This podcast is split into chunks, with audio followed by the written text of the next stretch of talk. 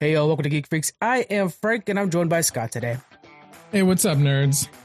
Been a while since we had Scott on, and you guys have been insulted by him calling you a nerd again, right off the bat.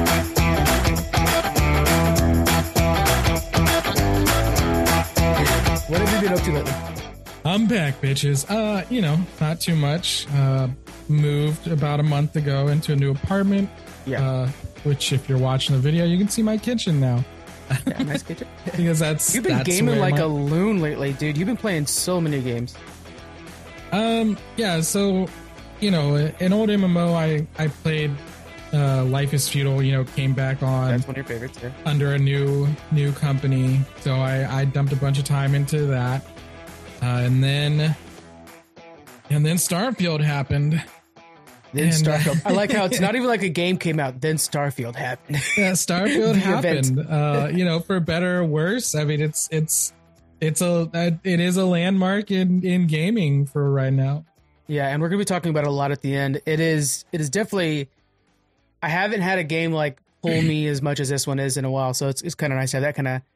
Oh, I need to get it back on Starfield. I got to pirate around a little bit more, stuff like that. Uh, let's go ahead and do our question out of the geek box here. This is oh my god, this is so perfect for you. Have you memorized any quotes from a fantasy from fantasy books? There you go for the folks at home. Memorized quotes from fantasy books. Um, Come on, I know you got some. so one that I could actually benefit from because I have the problem, but uh, in the Sword of Truth series, um, one of the kind of you know themes, a, a quote that shows up a number of times is, uh, "Think of the solution, not the problem." Oh, okay, yeah, keep your like kind of a keep a focus on the on the good side. Well, you know, uh, and, and I know that's not very like fantastical, you know, like but it's like a life lesson. I was like, you know what? I like Yeah. this uh, because you know when something happens, right? When something bad happens, you have a tendency to focus on the bad thing that happened and be upset about what happened and complain about what happened. When you know the the people that they like rise to leadership, you know, in the moment, you know, people that take charge um they've already moved past what happened Yeah. and and into what needs to happen now um and i i think that's im, im, I know, it's it's just always stuck with me as something that i can improve on you know because i have a tendency to just like focus on problems instead of solutions to the problem good on you for like learning a lesson from your books. Like I don't really do that very often. so I mean, I can't think of the exact quote, but I used to know it, and it was when Tyrion was, um, I'm sorry, when Catelyn was accusing Tyrion in the tavern of of uh, attacking Bran and uh, and pushing him out the window. So I I used to remember that quote, and it was like, oh man, it was because it was such a. I think it was like the first major twist in the Game of Thrones or the you know Song of Ice and Fire series, and so I used to remember that one, but I, I don't remember it anymore. That was, I think that was the one I probably pulled the most quotes from, but they were just like, ah, it's still so badass. Not that I'm learning anything. Like what? Accuse random people in a bar. you know uh i drink and i know things you know okay, yeah. If that's actually in the book, I definitely say that more I'm than I should. pretty sure it is Pretty Okay, is. then boom. I know that quote and I use it often, and I kind of live by it. So Yeah, that works uh, out well. a lot of that witty Tyrion banter is, I mean, it's in the books, you know? Yeah. Yeah. It's a shame because right now in the books, Tyrion, I feel is. I mean, he he does it in the show too, but he's so off his mark right now with the whole. uh He's like in the circus thing right now, and it's just it's a shame because he's such a better character than that. So I'm hoping that George R. R. Martin saves him pretty soon. You know. Yeah, I feel like um Tyrion's one of those characters that he maybe couldn't bring himself to get rid of or or has something in mind for him later on. Mhm. But yeah, like he's been taken so far out, out of his element um and Tyrion is such a just I don't know, a, a force. You know, like Oh yeah, like for just sure. i- for entertainment value you know like he's such a great character uh, that i feel like it's another one of those george r. r martin doesn't know what to do with him He just Yeah. knows he doesn't want to get rid of him. you know? he's he's talked about how and it's you see it in the show as well but Meereen is kind of a mistake he's talked about that where it's like well i created Meereen to put daenerys on ice for a little bit while i finish things up in westeros so that i can bring her back but i needed a place for her to stay for a little bit so like and that's exactly where tyrion's at right now in the books so you feel like man everybody who goes to Meereen is just on pause and dealing with adventures that won't matter in the end like i think tyrion i think everybody who reads the books or knows the shows knows that Tyrion is actually the rightful is the best leader for Westeros. And they, they they really hammer that home with like how much he's able to make the sewer system run well and shit like that. And so when he's sitting there and he's like dealing with a circus and he's got I think it's Jorah Mormont that's with him who's just drunk and waiting to die and it's yeah the story sucks so bad right now for him. Oh yeah. Yeah. yeah. And you know, I mean, I think it which is so weird that the show ends up picking Bran because, you know, it's obvious that the reason no one respects Tyrion is because he's a dwarf, you know? Right. Uh you know, like that's it. It has nothing to do with the fact that yeah, he is a good leader. He could be a great leader for uh Westeros.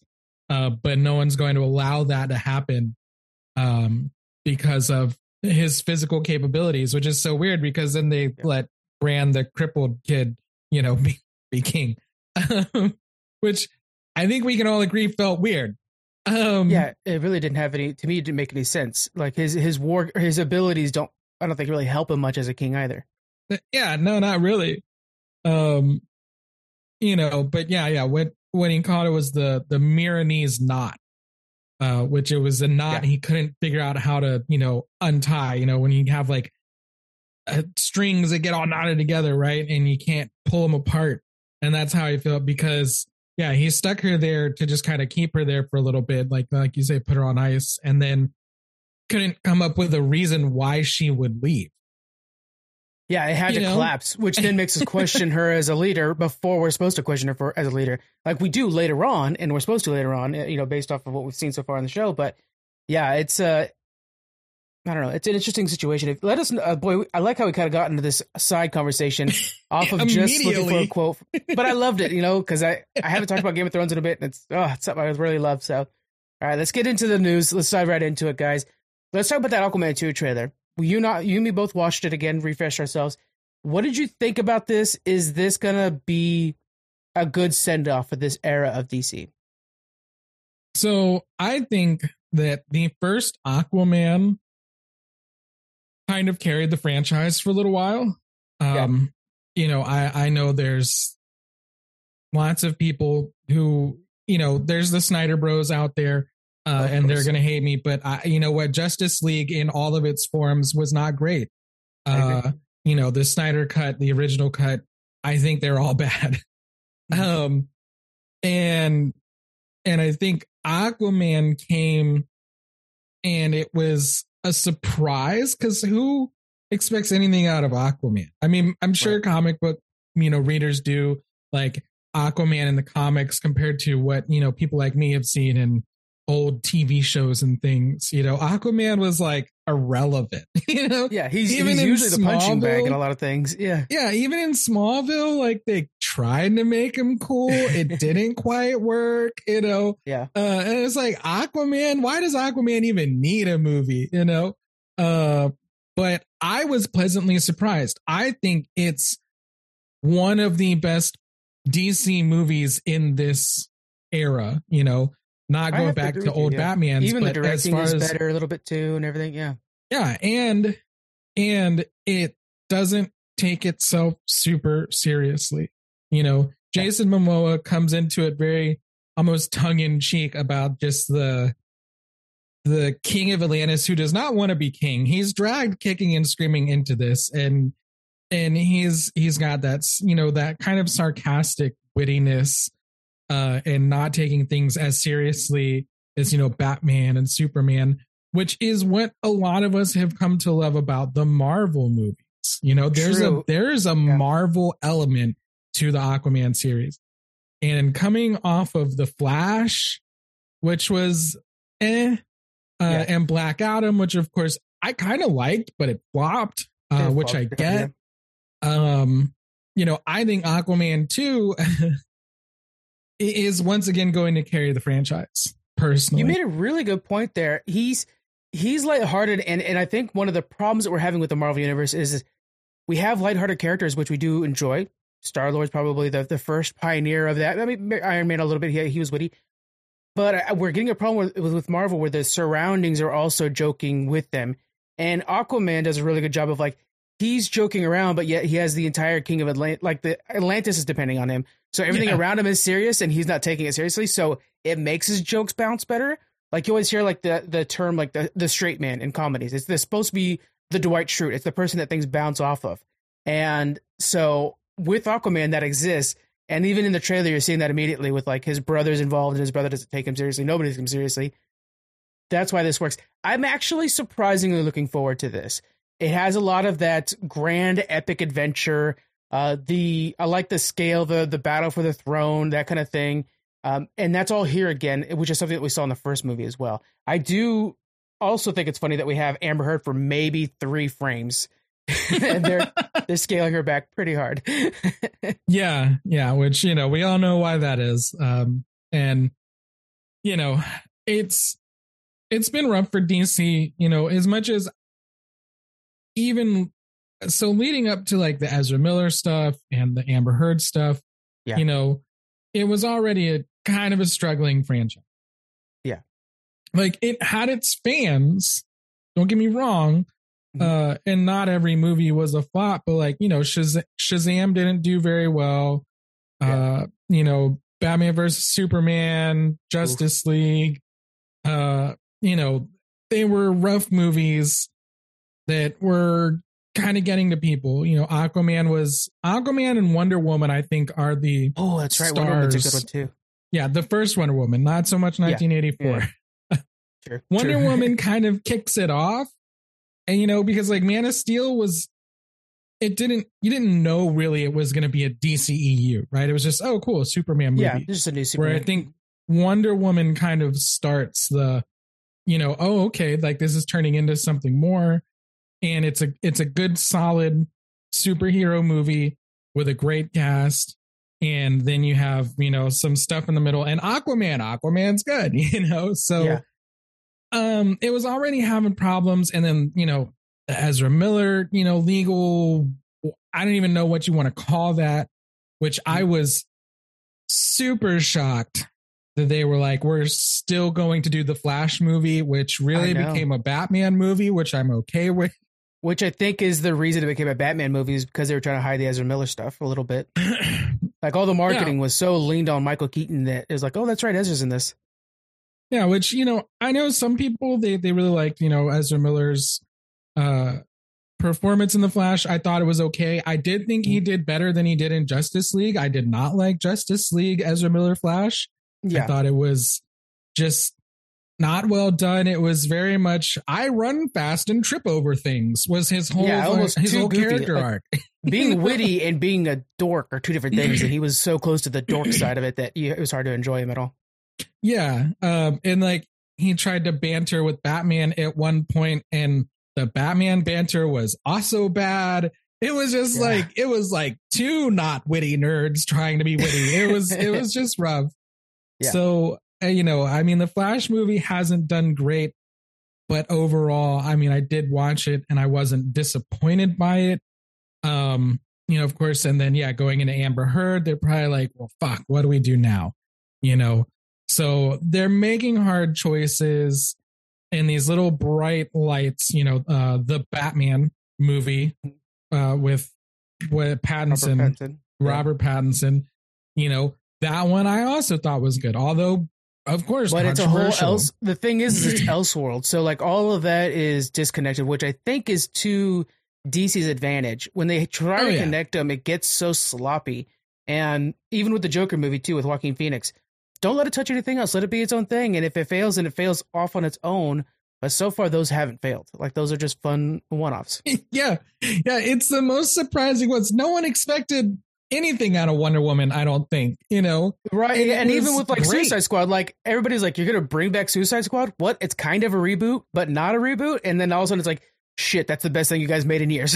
it was crazy. Yeah. Bring back Suicide Squad after the first Suicide Squad did not do well. And yeah. like, oh yeah, okay, this like there the it really does seem like the things they don't try hard on are the things that are good. Yeah, so if you guys maybe actually, that's what it have is. you ever watched Birds Brothers. of Prey? Stop trying so hard. Yeah, have you ever seen Birds of Prey? Yet, no. It's the weirdest thing. So I actually like went to the theaters and watched this thing, and I think I did. Yeah, and it's like somehow good. I'm like, how is this good? You guys put zero money into this, and I think it has their best fight scene in the Zack Snyderverse. It is crazy. Like like she goes in with I think it was a police station with a bat and just like destroys the police station. It's dope, and I'm like. They didn't, adver- and that's the problem too. DC's having right now because of the James Gunn stuff. I think they're not advertising their their movies properly at all, and that too got like no advertisements. But it's actually, if you guys Yeah. need a movie to watch, it's fun to watch. Yeah, it just kind of appeared. It was like, oh, Birds of Prey. And I'm like, what even is this? I don't even know what this is. That I moved Yeah. on with my life immediately. Yeah, it's not bad. Uh, all right, let's talk about our next thing here. We have Tim Burton. It's coming out now because they're working on Beetlejuice 2, which I'm nervous. I love Beetlejuice, but so I'm nervous about the sequel. But it came out today. The cinematographer is talking about how Tim Burton's prioritizing in-camera effects, basically not using CGI. And I didn't think about how many special effects are in the first movie, but there's quite a bit, huh? Well, yeah, I mean, you know, we're we're talking about this is a time period with, you know, when you're coming off of uh Star Wars and Indiana Jones and Yeah. you know Tim Burton's really getting into the into the world, uh, you know, the film world, and it's a lot of practical effects. It, it's kind of like a practical effects golden age, really. You know, that late Yeah, '80s, early true. '90s kind of time period. Um, but I think it'll it'll be interesting to see if it has the same effect now that it did Yeah. then. You know, I mean, you go back, you you look at if you can, you know, if you find like an original Star Wars, you know, Mhm. before they the remastered edition and special edition and all that, you know, you find some original Star Wars and it doesn't hold up the best. You know what I'm saying? Like it No, was great looks for the time. bad. Yeah, yeah. But the But, lightsabers now look you're looking at it like, oh well, you know, I mean, some CGI. We could make that look a little better. Yeah. Um, you know, And then if you look at Beetlejuice too, like I was just surprised the fact that it had so many uh, special effects. I didn't think about it, and I think it's because when I think of Beetlejuice, I think of Michael Keaton's great acting, their performance, the story was fun, a whole new world. But then when you think about like, yeah, they had to do the stretchy face special, like so many effects in that movie, and I'm and it added to the whimsy. It's like this macabre whimsy mix we see with Addams family a little bit. Um, I don't know if that'll hold up with today's industry. Nowadays, we're so used to special effects, it might take us out of the movie a bit. yeah, I don't know. Um, I will say Tim Burton. You know, the Beetlejuice kind of, it. You know, these days you might look at it and say it's kind of old school, almost hokey special effects or whatever you want to say, but Yeah. I feel like that's kind of the aesthetic in a Tim It a Burton little movie, though. Yeah, so you're right. It may go with it. You know, it may work. Uh, and then of course someone else will try it and they won't be Tim Burton and it won't work. But you know, Yeah. uh, yeah, I don't know. You know, there's there's always this like call like, oh, let's go back to practical effects and you know when things were real and and this that, and the other. So you know, it's an interesting experiment if nothing else. And it's and he's the person I would. I would let experiment with this because I can't imagine another Right. director. We're not going to let Michael Bay do this. Could you imagine his practical effects? he would just burn down the studio. Yeah. No, um, we need fire, guys. Let's let's set a fire. All right, here we go. Throw that car at that car and go. like no, no, no. Uh, but yeah, I am looking forward to this in a way. And good call out on the fact that Tim Burton's kind of got that hokey because I just watched Big Fish for Challenge Accepted, and I don't know if you've seen Big Fish, but there are some things where like they have this giant in there which is ridiculously big, so big that it's bigger than the actual actor is, of course, but the, nevertheless. But then they like push up a house to straighten it up, and you're watching this like that's so like that's that's ridiculous. But with Tim Burton's feel, it's like oh, okay, this this is something different. It's a Wes Anderson type thing where it's like you're watching a Tim Burton movie more than you are watching the movie itself, and and you're right. suspending Yeah. disbelief. Yeah, I mean, you know, Tim Burton is is like an elemental force within the film industry. I mean, he just he just does things on some sort of different level, you know, that Yeah. That it's hard to get to, you know. the gaming equivalent of that is Bethesda. Like every other studio that comes out with bugs, we get pissed off at. But Bethesda, we're like Bethesda. oh man, I'm stuck under the terrain again. Well, let me go see if I can find some uh, trader inventory chests while I'm down here. You know, like, you know how many times I've gone to uh, Akila City and like just taken everything out of that store. You can like go through the puddle and take all the store's uh, stuff. Have you seen that bug? No, I, I haven't. But I mean, it's I didn't know so about just, that one specifically. I go and then I sell it to that store.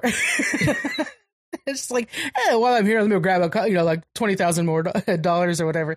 But yeah, you just like look at this puddle and you like kneel down and you go right into the store's inventory that's underneath it, and you just take it all wow. out. It's like, it's pretty bad. Which it's, you know what, we're gonna get into Starfield soon, but you know that's it, uh, Bethesda doesn't either doesn't learn or doesn't care about stuff like that. Yeah, I think because it's the same thing in Skyrim. You know, yeah. they're every every shop owner just has a chest and most of them are yeah at least under the terrain so you do have to glitch your way to them but there's like one where like if you go I don't remember what town it is, but it's just like you go behind a bush and look at the terrain well enough, and there's like a little corner of the chest peeking out, and then you can take yeah. all the inventory. You know, uh, so it's funny that because I have seen a video um, the Spiffing Brit did where he was, you know, glitching underneath terrain in Neon and New Atlantis and oh, wow. and finding chests for like every everybody. And, and then it wasn't even people, hard. Yeah, I've been seeing people just put buckets on the like person's head, and then you could just take it all, and the person can't see it all. And so oh, it's just, yeah, it's like okay, well that's a different way of sneaking, I guess. just put try to do that in the IRL. Go to Walmart and be like, cashier, put this on your head, take what you want. oh man, yeah, we're we're doing a prank for a video. Can you put this on? Five switches, please. All right, uh, moving on to the next thing here in the movies. Guillermo del Toro it just uh, got announced or revealed during an interview that he has been working on a Star Wars movie. This is going to be focused on Jabba the Hutt. Now, to fill in a little more data on this, it's currently on pause, along with many Star Wars movies. The Kevin Feige one, the Taika Waititi one, they're on pause right now, not only from the strike, but also because Disney's restructuring things.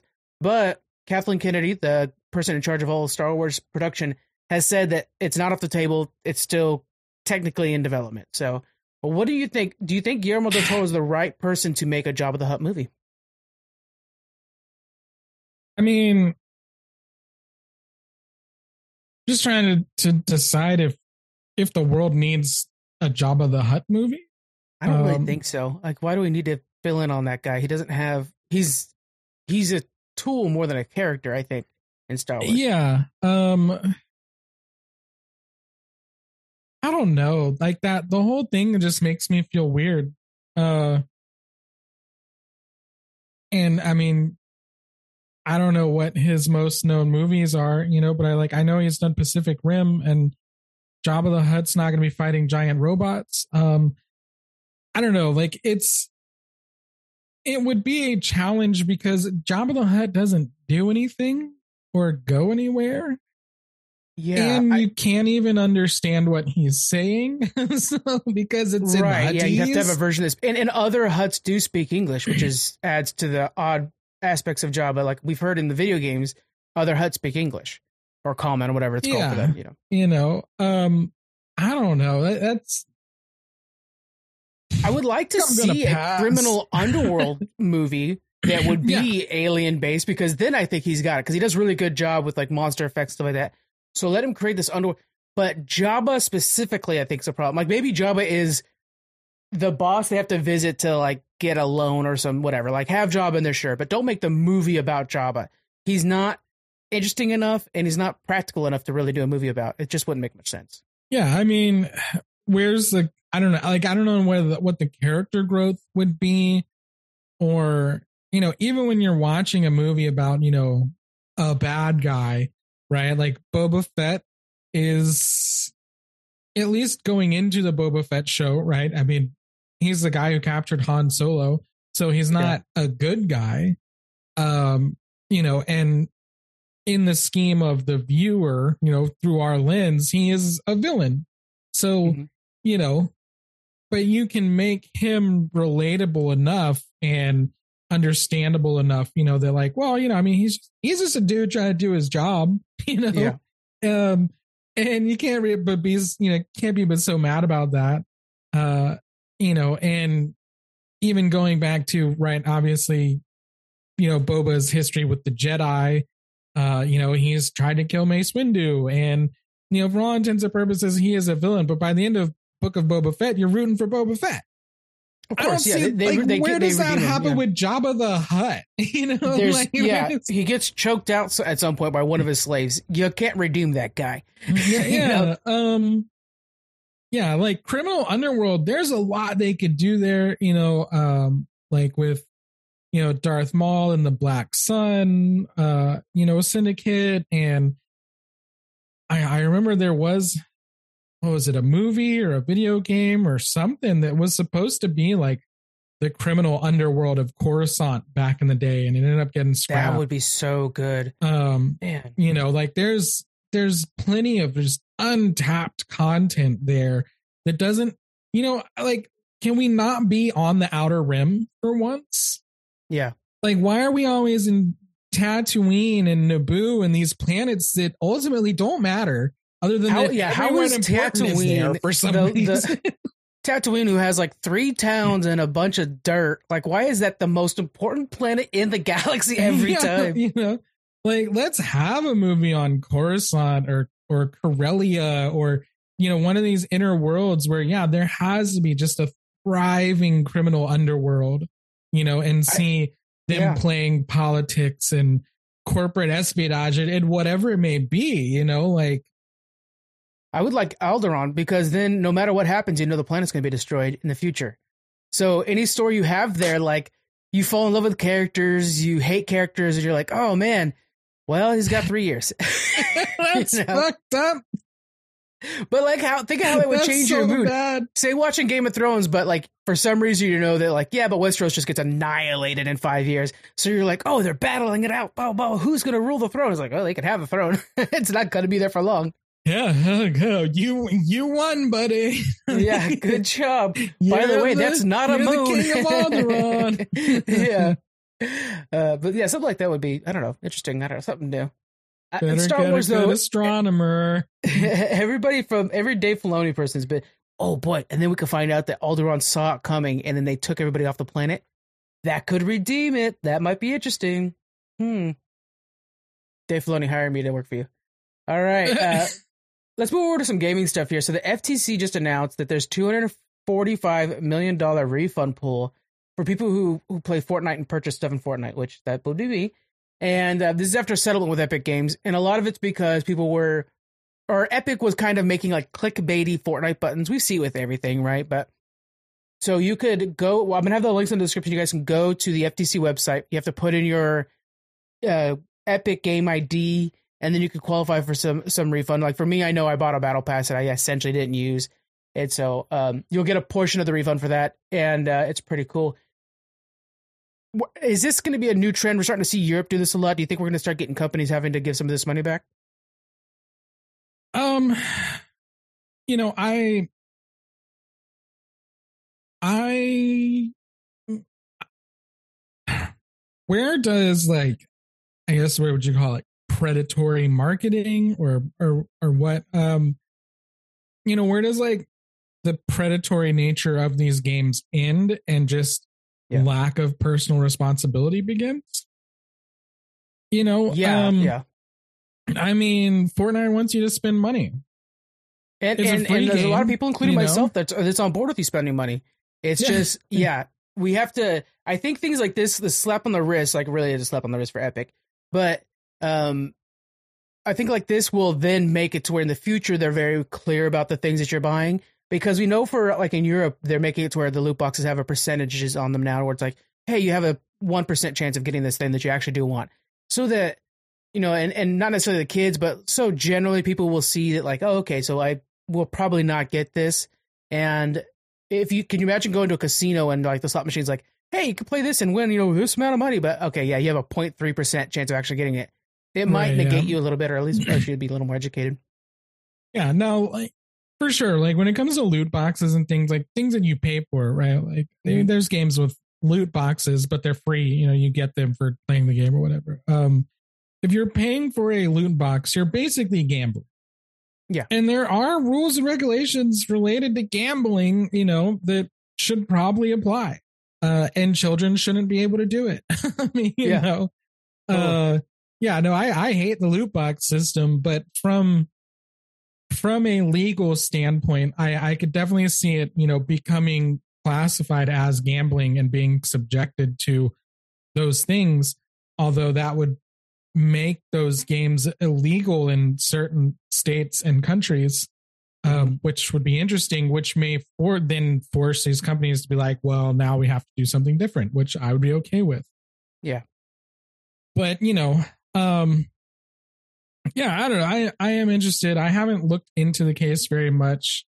Uh, you know, like I get it, right? Like we've all been on a phone game and they're like, well, you know what? For five dollars, you can just have a little subscription. You get all this stuff, and it'll make the game so much easier. And you're like, well, yeah, whatever. It's five dollars. Yeah, uh, you know, oh, I there's so Fortnite, many times I've so, done that. Yeah, you know, I don't play Fortnite, so I don't know if it's like people thought they were getting one thing and then didn't, or they didn't understand the battle pass or whatever. But that's yeah, what triggered you know, the mean, FTC is people not realizing what they're getting, and specifically parents uh, like the kids would buy V Bucks to buy loot boxes and then tell the parents like, oh, by the way, you know, I had your, it was attached to the iPad or whatever. And all of a sudden money is being spent. And then the parents are feeling like there actually is no value to it, which in a lot of ways there isn't, for, especially for their point of view. And that's what triggers the FTC into looking into this and saying, okay, there was predatory buttons and stuff like that that made it a little too um, addictive forming, addiction of forming, you know? And so that's what I led to. I don't know. Even that, you know, it's like why does your kid have access to your credit card or your bank card or you know whatever it may be? Well, that leans into why is why do you have to attach your credit card to your app uh, your your iPad because that's what a lot of it happens is from mm, or yeah. See, I don't have an iPad. I don't have these. There problems. should be there should be a, a system where it's the same thing for for Samsung too.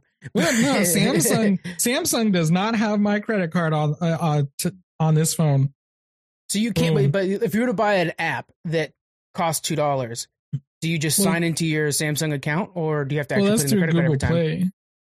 That's what I mean. Okay, so Google Play is the one that manages.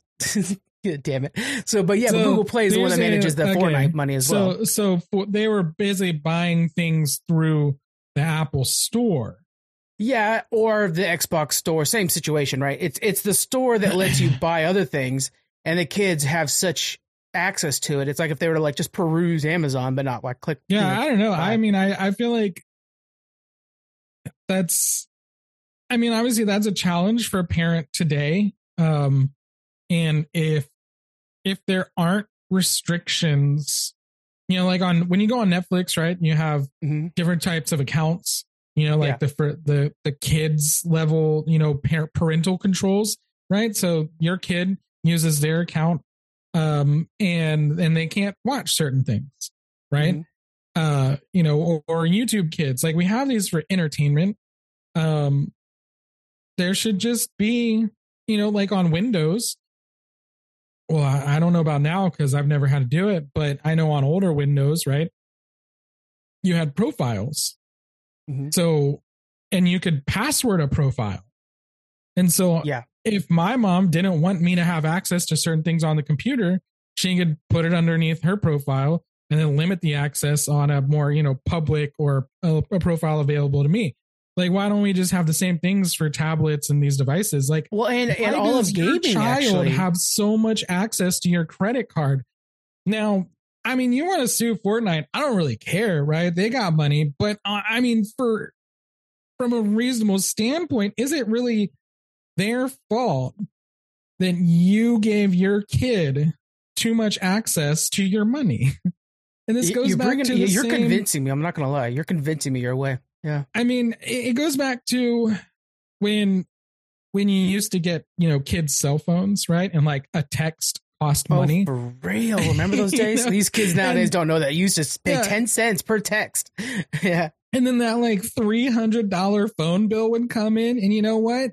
Sometimes you could call the phone company and be like, look, you know, my Rarely. I didn't realize my kid was texting so much, you know, and some of them would help you, but you know, for the most part, you just have to pay that shit. Oh, Because you got stories, your yeah. kid a cell phone and you did not t- explain to them the responsibilities involved and you did Yeah. not monitor how much they're texting. So when why I was in high school, that was a huge company's problem. fault? Yeah, yeah, but I remember that being like a horror story. Like, oh, did you hear about John? You know, yeah, he was texting too much, four hundred dollar uh, thing now, and he's gonna get his ass whooped. That was a thing when I was in high school back in my day, and yeah, I can see that now. And and I think that the video game companies, I think the video game industry as a whole should embrace more kid profiles. I want to say the Xbox has something like that, but uh, why is there not a Fortnite kids profile that doesn't let you? Because they don't want you to do this. Of course, they'd rather people accidentally buy stuff but there should be one that doesn't let you purchase anything until the parent puts in a password that use the two factor system where oh you want to purchase this okay we're going to send your parent a text real quick and then if the parent's not paying attention to the text well at a certain point you're you're not doing your job as a parent. Not not to be or two single guys that are like or two non parents that are like Right. giving you parenting advice. But i mean come on now. There's a, a level of responsibility. And i'm not necessarily defending fortnite or epic. I do appreciate the free games every thursday. But we have to also have some personal responsibility with our consuming products and keep an eye on what because we're evolving landscape right now. You're millennials out there, or, or for the most part, you should be well aware of the charges. You've seen them in the past, you know. Yeah. Now I will say, you know, there's there's a world that exists, could be this world, uh, Mhm. where you know Fortnite knew that oh yeah, kids have access to you know credit cards on on tablets and stuff, um, and we can take advantage of this. You know. Yeah. And and that's wrong. Uh, I you think know, there's a little bit if- of that going on. you know, and so th- yeah, I'm sure there is, and that may have been something the F- FTC looked at, but you know, I just think it's it goes back to you know, in the digital age, one thing like one pervading thing we've been dealing with is that there's not a lot of standards. You know, Mhm. everyone is you know every company is just kind of doing its own thing, uh, and you know there just needs to be you know, I get it, right? You're a parent, you can't just be like up your kid's ass all day. Um, you know, like we we all have stuff to do. Um and maybe you don't even realize that all they have to do is press this button and now that connects to an app that connects to another app. So, you know, I Yeah. don't want to be like you're just parenting bad, but I think that parents should hopefully take a more active role in these products but also there needs to be standards to protect consumers you know like consumer protections are a thing um and when it comes to the internet we've con- we've constantly seen that we've dropped the ball on consumer protections over the internet Absolutely, and and it's something that's starting to be addressed in certain places. I know California's got a lot of them right now, and matter of fact, we just passed a law. If you live in California, keep an eye out for it. Uh, we're able to delete all your personal information across the internet just completely, and so um, check that out, guys. If you're a California resident, it, it just went into place now this week, so that's something pretty cool. But yeah, in general, yeah, we need to protect protect our consumers. It's our it's our product. Like really, let's let's protect ourselves. All right, let's move on to the next topic here. We're getting along in the tooth, so we want to get to the next one here. Xbox leaks. I know we're looking for Starfield, but pretty soon. But Xbox leaks right now, and I know you're an Elder Scrolls fan. They just confirmed Elder Scrolls Six is going to be exclusive to both Xbox and PC, not touching the PlayStation or Switch for that matter. Really, actually. Uh, what are your thoughts on that? So I think one of two things are happening here. Obviously, um, you know, Microsoft is still trying to acquire Blizzard, Blizzard Activision. It just passed another hurdle where it's like, oh, pretty much a guarantee thing now. Yeah. Um, I wouldn't be surprised if Elder Scrolls is a bargaining chip. So I know Call of Duty has been. Do you think Elder Scrolls Two? maybe you know they could be like hey like like there this could be a i mean it, it could go either way right they could be flexing their muscles like okay that's fine like playstation wants to be pissy about Yeah. us acquiring you know blizzard activision well you know what hey look what we can do do you really want to make this much of an enemy of us however Yeah. I think that's a risky proposition because PlayStation can now turn around in court and say, well, look at this big franchise. They're going to be able to point to Starfield sales. which I guarantee are a lot. Um, yeah, they just passed 10 million uh, players or whatever. 10 it was it was a lot on the Xbox, so it's you know, that's pretty impressive. Yeah, and you know, so they're going to be able to point to Starfield sales and be like, you know, look how big this is. And Elder Scrolls is a very established franchise with a lot of fans. Um, you know, they're doing exactly what we told you we were worried they Afraid were going of. to do. Yeah. But I wouldn't be surprised if Microsoft turns around and says, okay, well, to show that we're willing to address the fears of, you know, all these government agencies and that we can compromise, uh, we'll go ahead and let Elder Scrolls be on the PlayStation. Which they've been doing that kind of discussion with Call of Duty. They they've offered PlayStation a contract with Call of Duty saying, we, we promise it'll be on your system for as long as we release Call of Duties.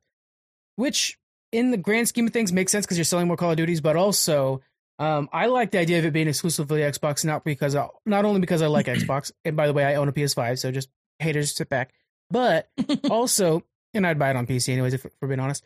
But anyways, um, but then PlayStation has to come out with a game that's similar and have to be innovative. Like whatever happened to that innovation? Like sometimes when we lose exclusivity, we lose innovation. Like I like that it didn't pan out, but Xbox one time made a game called Ryse. It was a Roman based game, but it was clearly, you know, their attempt of making a God of War, the, the modern version of God of War. And it didn't work, but it was fun. And like, hey, let's just try it again, you know? It's yeah, it didn't compete with God of War, but like I've heard good things about the Ryse game, you know. Squeaks um, freaking loves it. It's one of his favorites, yeah. Yeah, you know, and I remember there was there's a what was the game came out like the early 2000s started a franchise like the guy with like the lightning arms or whatever on yeah um is it it's uh, not inhuman is it no or, oh man or detroit become human or something like that maybe uh let me see let me see googling time guy with lightning arm just gonna tell you raiden game I have not. I'm wow, Lightning Man from Serious Sam. No, that's not it. Anyway, so there's there's a game called called uh oh god, it's it's like right on the tip of my tongue. Um, there's a game called Prototype. You know, right. that that I really like. I thought the first one was great. The second one was kind of okay. Um, but it was it came out around the same time as this other one where you know it's a guy who like gets powers with you know electricity and so he is running around and he's like uses these like lightning attacks on everything um and he's you know he's got like a, a punch and he shoots lightning and and it turns into like a big lightning hammer and smacks things right so prototype yeah, yeah was like their answer to this kind of free roaming uh you know guy with sort of mutant powers game and i like prototype um it's almost like like wanted, but not. I, now that you're explaining it, like I'm pretty fucking sure I played this game. Right? Yeah, it's like right there in my brain. I but I I can't. Is it infamous? Infamous, maybe. Infamous. Infamous. infamous.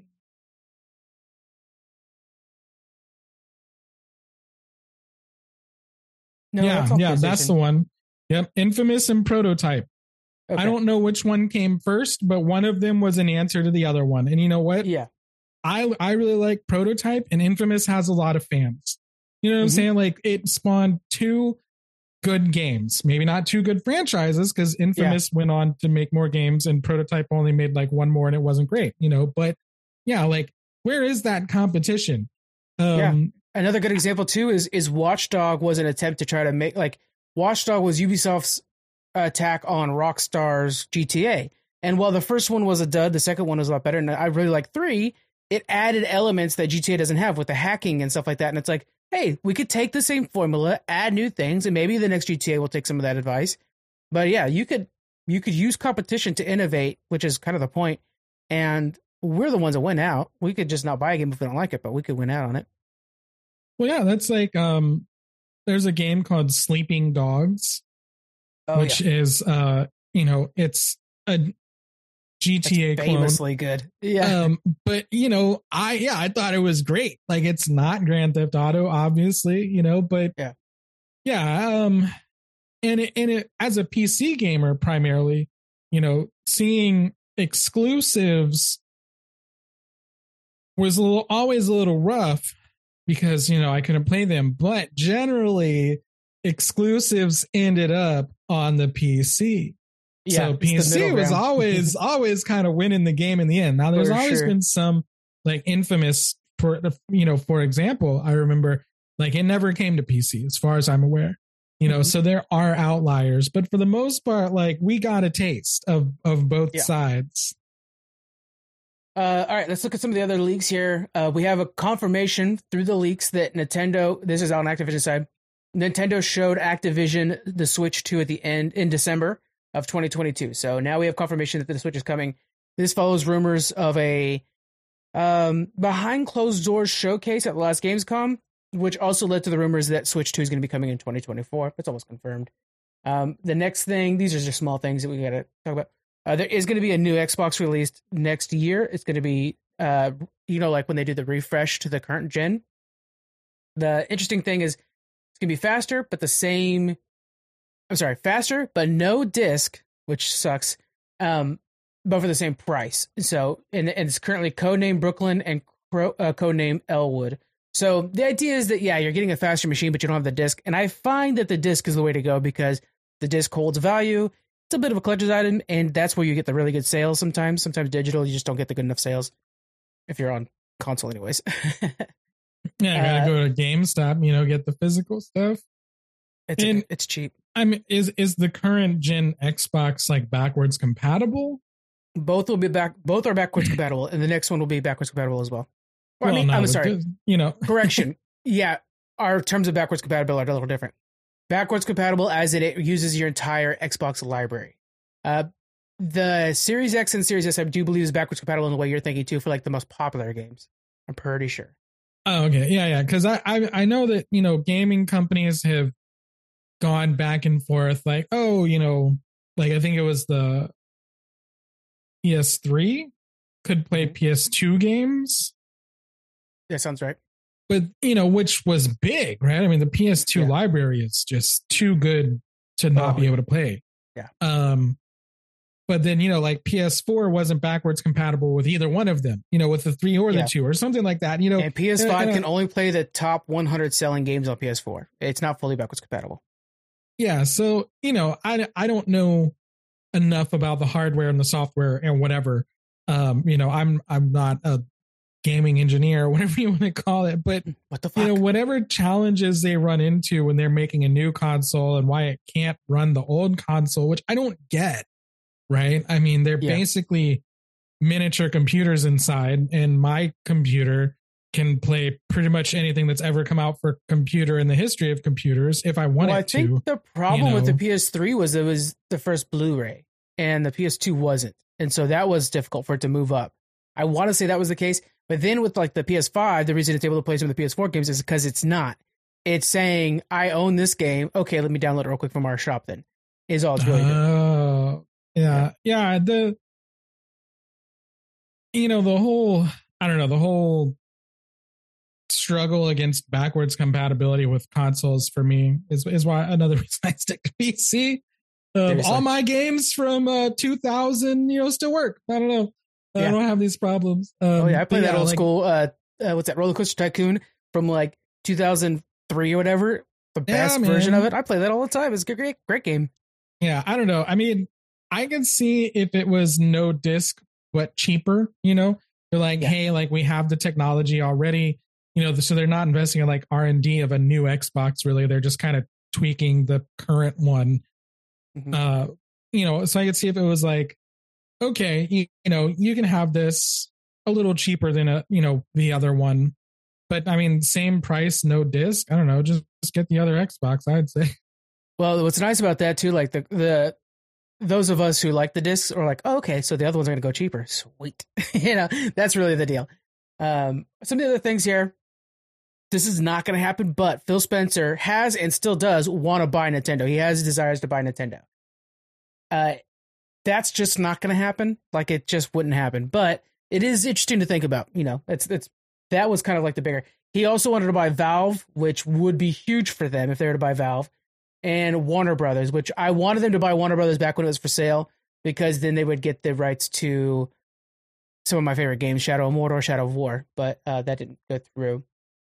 Uh, other things here, some new hardware tech innovations that I've revealed Sebile, the new controller that'll connect directly to the cloud.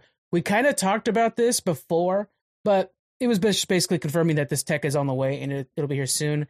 And then lastly, the thing I really want to talk about here is Red Dead Redemption 2 is getting a remaster. That's confirmed. And then, uh, well, yeah, with that one, do you have you played Red Dead uh, 2? Um, I haven't yet. It's one that's been on my list, and I just haven't. I've never got around to it. Dude, I think you would love it. It is such a good game because I, I, knowing you, you you chew through games real fast. You and Kyle are like, man, you guys go through games like a mother. But you also tend to kind of get lost in the world and the narrative in a way that I envy in a lot of times. And Red Dead Redemption did that for me in a way that I, I just like. I think about that story often. I think you would really like it. I'll, I'll definitely have to give it a shot. I think, um, you know, like the the cowboy uh setting is just not not my usual cup of tea, which is always kind of been like, it. well, I could play that, but I could play this other thing, you know, which I mean, yeah. unfortunately is often something I've already played. I tend to go back to games a lot in between games, you know. Um, yeah. but yeah, it's definitely one I, I keep meaning to try and I just don't. But uh, yeah. I'll, take, also, I'll, I'll do it one of these days. Yeah. I next time it's on sale, I'm gonna hit you up because I, I think it is worth your time. Okay. It's always on sale nowadays. Um, the other two games that are getting remasters, according to this leak, is Fallout 3 and Oblivion. Now, Oblivion, just a quick side note on this, there's been a, a mod called Skyblivion where they're using Skyrim's engine for it. They said that they're going to continue with that project no matter what, even if there's an official version. But nevertheless, uh, a remaster for Fallout 3 and Oblivion. I personally will be playing both of these 100%. There's no doubt in my mind. Are you to are you to grab those two? So I will 100% grab the Oblivion. Um yeah. You know, Fallout's debatable. Uh I'm not as I'm just not as big of a Fallout fan as I am a, an Elder Scrolls fan. You're more of a um, fantasy fan in general, yeah. Yeah, you know. So maybe I'll give it a shot. You know, it's one of those franchises I've tried to get into. In fact, I've played Fallout 3 before, didn't get very mm-hmm. far. Tried New Vegas, didn't get very far. I own Fallout 4, didn't get very far. You know, like yeah. it, it it doesn't suck me in the way an Elder Scrolls game does. Um, but I, if they're going to do Fallout 3, they definitely need to do New Vegas because I think, you know, just talking right. to fandoms, you know, uh, New Vegas is like top tier popularity Fallout. You know, if they don't do a New Vegas remaster that is at least you know true to the original, uh, they're really doing themselves and their fans a disservice. Great point. Yeah, the, the story for that one is always talked about amongst the fandom. So yeah, hopefully they do that as well. That's a really good one. While we're talking about Bethesda, I think it's time we move into our Starfield review.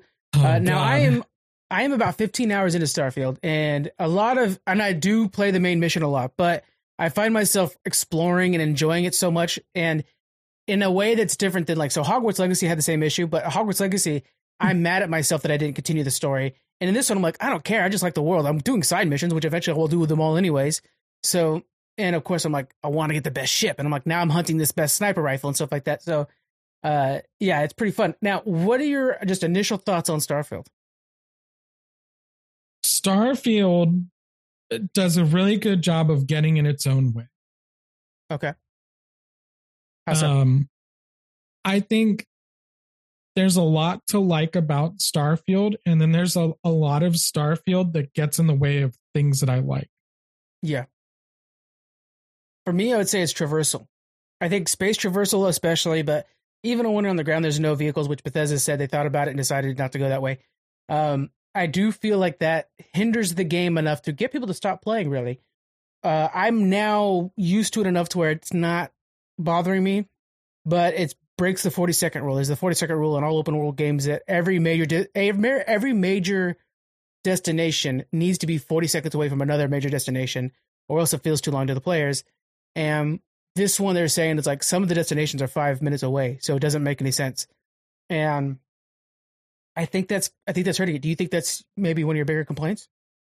So anytime I I talk about a game, um, you know, there's there's something important to remember is that there's the way devs think people should play the game, mm-hmm. and then there's the way people play the game. you know? Yeah. Um. So Todd, Todd Howard has said that no, um, you know, the the lack of vehicles is an issue for me. Um, you know, like I early on, I was like, oh, I can scan things, right? I can survey these planets, I can get experience for it. Um, and so I quickly like dumped a bunch of points, perk points into scanning things faster and further away yeah. and, and like, yeah, like I'll just level up this way. You know, like I don't need to go just murder pirates all the time. Mm-hmm. Um, although that's fun. um, but yeah, it, it turns into, you know, me walking and walking and jetpacking and walking and jetpacking. Um, and and once you've been to a handful of planets, they all start to look the same. But it, Todd Howard was like, we don't want them to get places too fast because it's it's a walking experience, so you can explore yeah. and you can see everything. Okay, but they all look the same, Todd. Okay, there's like three different life sustaining planets, and then there's rocky moons. Okay. yeah. yeah. you know, so and and I I try to distract myself, you know, like when I play an Elder Scrolls game or a Fallout game, you know, and I'm like, oh, there's a cave over here. Let me go explore this cave, right? Because I know there's there's going to be something crazy to find there. There's going to be loot. There's going to be different types of enemies. Um, the generic like places of interest, you know, POIs, um, will literally be the same exact layout. Yeah. With the same exact enemies in the same exact places. Or there'll be like a, a rock structure that doesn't benefit you in any way. Yeah. Yeah. And then, yeah, this randomized gear that sucks. Um, mm-hmm. uh, which, okay, whatever. That's, that's, a, that's just a Bethesda thing. But this like wonderment of exploration to me feels very skin deep. Mm-hmm. You know, where it's it's definitely about the missions and the stories and to be honest, not even the main story. I think no, the main right, storyline yeah. is the weakest part of the storytelling in this game. It is it is only meant to get you to go exploring. I feel like all the side missions are the ones where I'm finding so much, so much interesting story in there. I haven't even chosen a faction yet. 15, 15 hours in, I haven't chosen a faction yet. Um, well, just because I, you can do them all. that is good to know. I didn't know I could join. I thought I had to be either a ranger or I thought for nope, sure those I'm two. a UC Vanguard, a Freestar Ranger. oh shit! I am hella joining them all. I've been yeah, like really careful about that because I don't want to piss off any one side, and so I've been avoiding doing those. But I'm excited to, to join the Rangers specifically. But I also like the UC. I like New Atlantis. But the Rangers are kind of like their their vibe uh, uh, as a faction. So cool. I didn't know I could do that. But yeah, the, all the side missions have been very exciting to me, and I do like that I'm kind of creating my own story in a way with my ship, my crew, and I'm working on the outpost idea right now. And so I do like those aspects of it, and I and that comes from the exploration. But I feel like for sure things are way too spread out. And there's already mods that reduce travel time. And it's pretty bad. Like Bethesda, uh, you know, welcomes mods normally. And they, they said that they will in 2024. These are unofficial mods. They're still not going to take them out of the game. Um, but they they should take the mods and learn from them. And oftentimes they don't do that. That's that's kind of a big hole for Bethesda. So one thing that that I've always found interesting, you know, um, going back to Skyrim, you know, there when you go into a town, you know, there's a loading screen when you go into a cave or whatever. There's a loading screen, and that was fine. You know, um, I don't think that was really anyone's major complaint, but there was a mod that came out for that.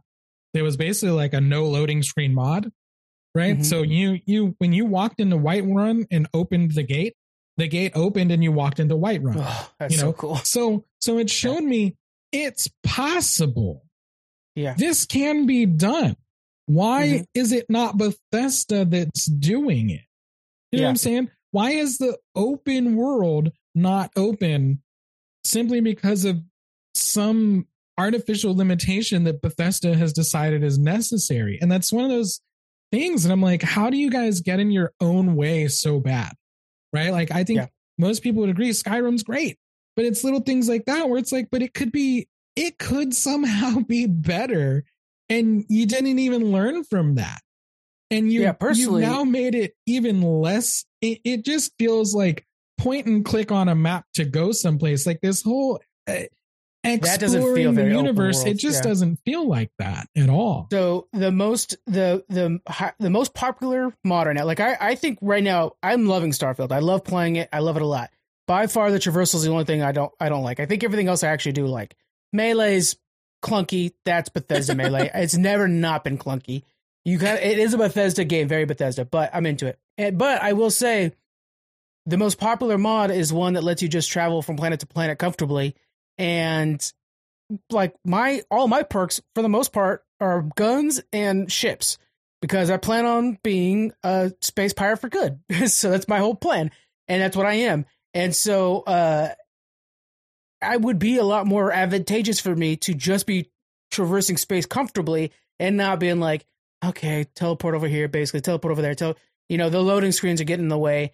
Um, and it's a shame because the rest of the game I'm enjoying so much. And it's a shame that it comes down to me not enjoying that part.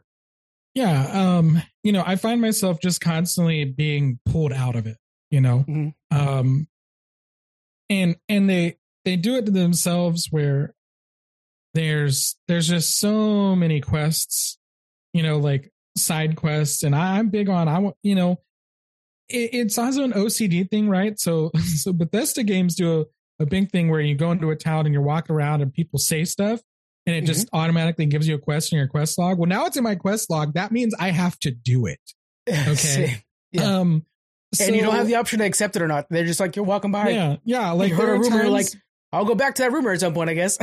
yeah, yeah, yeah, You know, there's there's times when I talk to someone, they're like, maybe you can help me out. And I'm like, you know what, dude, I don't want to. I got too many quests in my quest log right now. Uh, yeah. I'll come back. But then they just give you some. And so those yeah. have to be done. I have to do them. Um, and unlike so Ubisoft's very good about making sure that like you feel that com- that completion is uh, often like you can complete a zone and it just stays complete.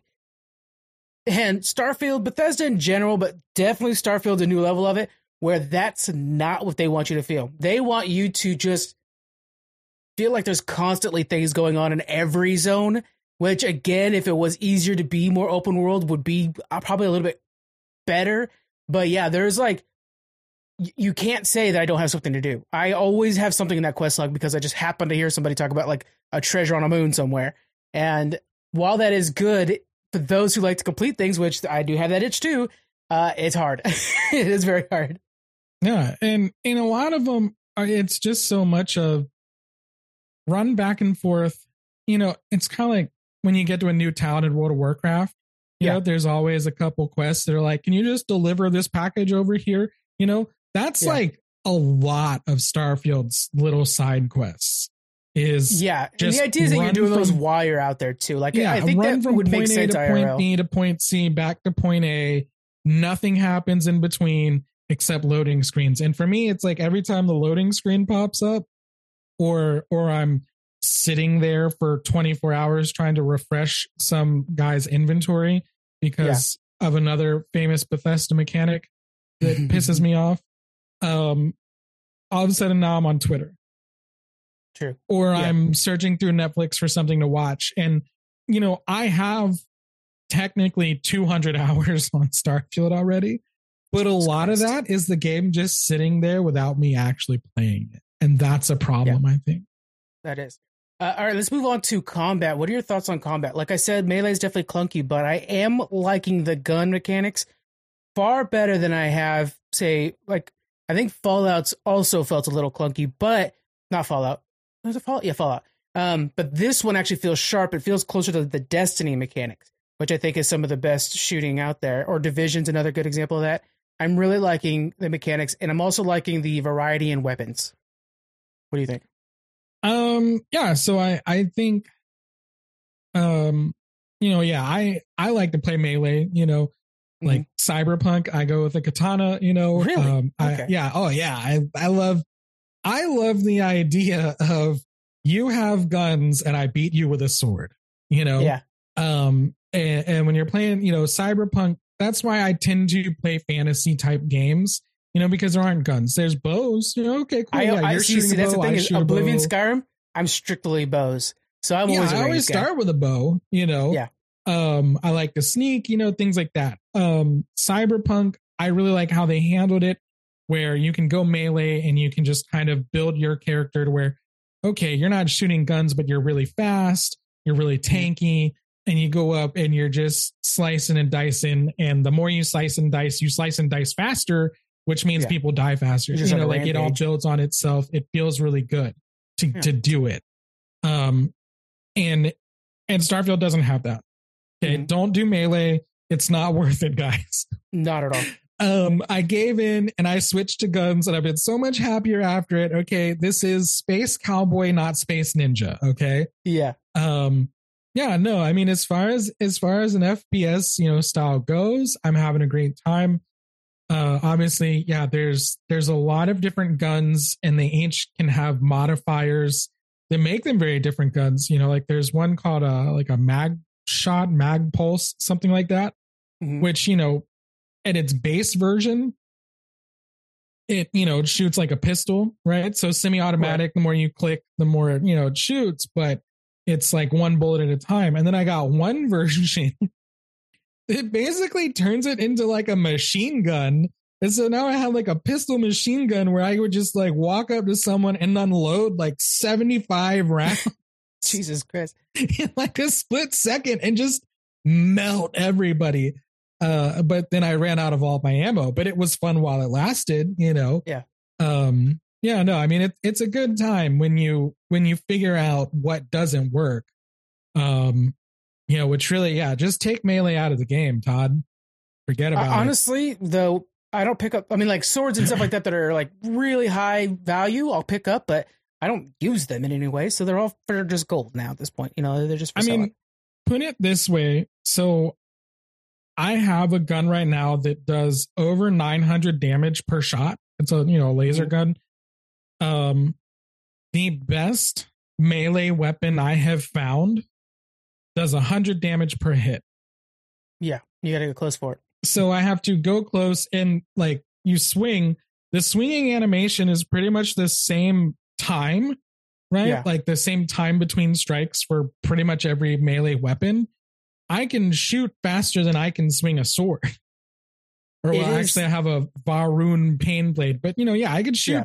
I can shoot a single shot. You know, like I, it's like a rifle. You know, semi-automatic rifle you know so it's not like i hold down the trigger and it just keeps shooting i have to you know click every time um and yeah it shoots at a faster rate than than my best melee weapon so like there's just no reason to use melee yeah and, and, it feels exactly the way it felt when you played skyrim oblivion like i don't think melee's ever changed in a bethesda game it's always felt the same which is not good you know i don't know um, i think i think skyrim does okay um, I like to dual wield, you know, and then you get that shout that makes you swing like you're on crack. Yeah. Um, you know, that was a good time. But yeah, I mean, for sure, you know, it's just kind of, you know, people actually have said that the best way to melee, most fun way to melee in Skyrim is sword and board. Mm-hmm. Because uh, I guess there's, you know, just mechanics for blocking and hitting and stuff that make it a little actually more dynamic. a bit too. Mm-hmm. Yeah, but yeah, for the most part, yeah, Bethesda's always been, you know, walk up and swing. Yeah. It's real, real great. so the last thing I want to touch on a little bit of the, I mean, okay, let's talk a little bit about the spaceship combat. I think is pretty solid. Um, I wish there was more of it. Is my only problem, but I think it's pretty fun. What do you think about the spaceship mechanics and controls? So my only complaint is just tuning. Uh, you know, I can run around on very hard and and fight people on a planet, you know. Um, and that's fine. And then I go into space and I get jumped by three ships and I have to turn it very easy or I'm gonna get wrecked. Yeah. Which I, you know, I've been on. There's a, a Reddit community Starfield Discord, you know, that I've been on, and this seems to be uh, pretty common. Now, as far as the mechanics themselves, it's it's what I've actually kind of wanted out of a game for a long time. Yeah. Um, you know, I used to play a game called Freelancer, which was just like dogfighting space game. It wasn't trying to be a spaceship simulator where you gotta hit the switches and and change, you know, uh, oh, convert the power to the rear shields. It does have a little stuff. bit of that though, not a little bad. bit. You can pretty much ignore it though, right? Once Like, you get a good enough ship, especially, yeah. yeah, you know, um, it, it's just not that in depth. Okay, I get in there and I shoot guns and lasers at people, and that's all I want. Yeah. um yeah i would just say that yeah some of the difficulty tuning is is really crazy especially as you get higher level. If you haven't been focusing on ship perks and buying a better ship and customizing a ship it's rough out there man. Yeah. those crimson fleet pirates are no joke or like i have the wanted trait. So i'll just like pop into a system and like four bounty hunters are there waiting for me and it's like oh okay well if I don't hit escape and settings fast enough, I'm screwed, man. Yeah. Yeah. um, That's but yeah, no, I- it's, I have gotten into, like, loops works. where it's I like- it. I like uh, the loop is where like as soon as you get into a zone, get wrecked, but then like it loads you back to when you got into that zone. So you're like, son of a bitch, I don't have time. it, it- yeah, I have gotten Yeah. stuck in those loops a few times now. Yeah. Yeah, and it's That's cool. funny because the one of the game tips is if you're in a rough fight, grav drive away. But when you try to do that, it says You can't do that. you can't in combat. So what? Which it feels like is a thing that they should fix. Like I think that should be an update that they make it to where you can grav away because they do suggest that, and I've actually tried that. And yeah, I was yeah, like, nope, you're in combat. So doesn't it's like, what why are are you talking about, Todd? yeah. Todd Howard Um, strikes maybe again. that'll be a talent or something that you could pick up where you just drop combat. I don't know. Anyways, uh, let's go ahead and drop a grade on this. What would you grade Starfield? You've got 200 hours into it too. You're, you're perfect for this. Oh, it's it's hard um because like I said there's a lot to like out of it. But I almost like if it was a and I'm sure some people would disagree because they're like, "Well, what do you expect from a Bethesda game?" I actually expect good things from Bethesda. Um like bugs, sure, bugs happen. Some mechanics are always shallow. You know, they're they're trying to do a very very big game. Um and and some things have to be sacrificed and starfield is is a very ambitious project so i try to keep Yeah. that in mind um i feel like they could have done better I, I i still believe the highest i can give it is probably going to be a seven A seven. So And having done- ESC. Yeah. having done a lot of the gameplay loop i mean that it dropped down pretty low there for, for a bit Yeah. uh, doing the, the new game plus grind, which I think their new game, game plus mechanic is not doing them any favors. Um, Yeah, every suggestion, by the way, guys, is to not go to Game Plus. Every every website, everybody's telling you, do not go to Game Plus. It's just not worth it. yeah, it, it really isn't. Um, you know, I did it. I did it the 10 times to get all the stuff and upgraded all of my little, you know, space wizard powers to 10. Mhm. and yeah it's just really not worth it. Um just don't bother. I think i think it it's just it, it was unnecessary.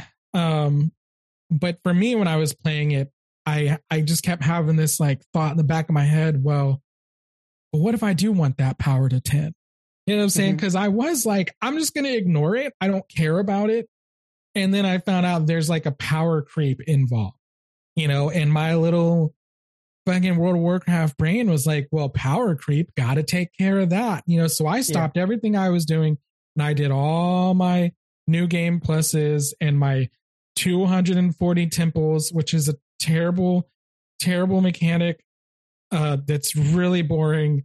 And I just don't, don't recommend it at all. And once I was done with that and I felt like now I can play the game, um, and I started getting into all these side stories and and the faction campaigns and stuff, it became much better. So if you had asked me like four days ago, I probably would have gave it a five. But Yeah. there's a lot of good stuff there.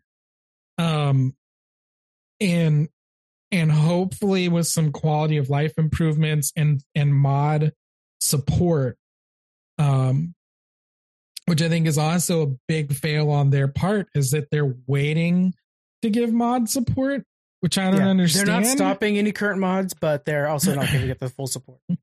Yeah, which I don't want to deal with Nexus mods. you know, like I Yeah. want to go to my Steam workshop, hit the subscribe button, and just have a mod, you know, or Yeah. or the little thing on on Skyrim. So yeah, it's it's between a six and a seven, but I'm gonna be I'm gonna be good and give them a seven.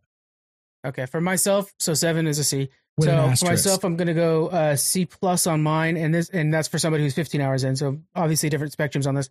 I'm going C plus, but a strong C plus. I am having a lot of fun, but so like personally, I'm having like a B plus worth of fun, but I'm recognizing a lot of flaws that I know are bringing the game down. So I have to personally give it a C plus myself. But I I am having a lot of fun though. I mean, it is the game that I'm wanting to play, which is always nice. Sometimes games I feel like I need to play. This one I'm actually wanted to play, and I, you know that's that's oh. And here's a side thing. So this one happened to me yesterday, right? And this is another example of Bethesda did something really, really well and then fucked it up. Okay. um, so there's just this little random side quest in the Ryujin Tower, which is a side campaign, you know, so it's like a side quest of a side. Um, and it's this guy, you know, he he lost his disc or whatever, uh, his slate they call it, and you got to go, you know, to the the the you know the slums of Neon uh, Mhm. to get it, you know, to find it, and apparently, you know, it got picked up by a homeless girl, and she is one of the most interesting characters in the game, hands down. Right? She's Yeah. she's super cheerful, right? And she talks about losing her quote spreadsheets. and if you can get her spreadsheets for her, um, you know, she'll give you the the slate, right? Mhm. So you're like, okay, cool, you know, and you go and you get in their napkins with like a ledger written on them. So she's keeping track of like how many credits she got, you know, panhandling and how much she spent and how much she has left.